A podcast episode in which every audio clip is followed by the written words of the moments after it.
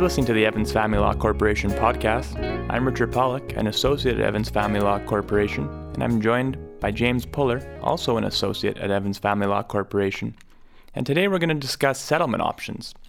And James, why don't I start off with one of the options I've heard about, and that's a kitchen table settlement. What is what does that mean?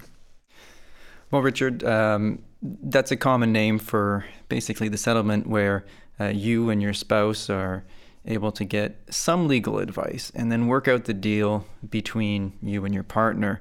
Uh, it's called the kitchen table settlement because uh, the idea being that this is resolved around the family kitchen table. Um, this is often the least costly method. Uh, once you have come to a verbal agreement, uh, you will need to get it in writing in the form of a separation agreement that would be legally binding, and each of you need to receive independent legal advice.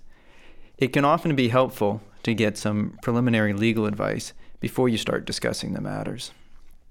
That sounds you know, interesting conceptually and, and even good conceptually. Are there any drawbacks to that type of resolution? Yeah, there certainly are a few, Richard.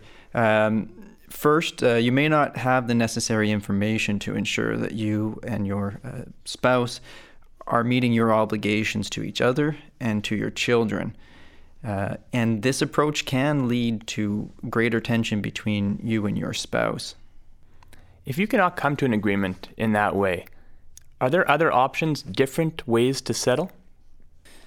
Yeah, Richard, uh, there's collaborative law, uh, which is a process uh, used to resolve matters between uh, you and your spouse in an amicable fashion and without having to use litigation, and in a manner that allows the two of you to maintain control over the process and over the outcome. When you say without having to use litigation, what does that mean?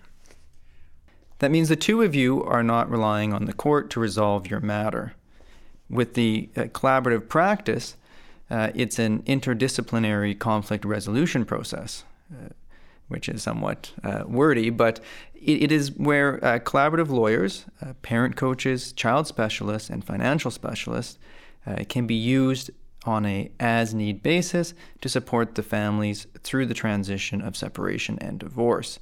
All the practitioners are committed to conflict resolution are there other options to resolve your matter? Sure. There's lawyer to lawyer negotiation. Uh, so, with this process, uh, if your spouse has already retained a lawyer uh, who is not trained in the collaborative law process, or if the two of you decide that collaborative law is not right for you, it is still possible to sit down and to negotiate uh, the settlement uh, between you and your spouse uh, using lawyers. Um, everyone sits down and tries to look at the settlement options. Uh, frequently, we would incorporate uh, what we call a four way meeting. Uh, now, these four way meetings are between you and your spouse, your lawyer, and their lawyer. At these meetings, uh, the various issues are discussed uh, with the goal of reaching an overall resolution. What if my spouse, James, isn't willing to have a kitchen table settlement isn't willing to partake in the collaborative law process and doesn't even want to engage in lawyer lawyer negotiation. What can I do? In that situation, uh, then the only option may be to start court proceedings. Uh, litigation is uh, expensive and it is time consuming. Uh, the costs are unpredictable and they can escalate rapidly. In litigation, you and your spouse uh, will have minimal, if any, control over the process, the timelines, and the outcomes.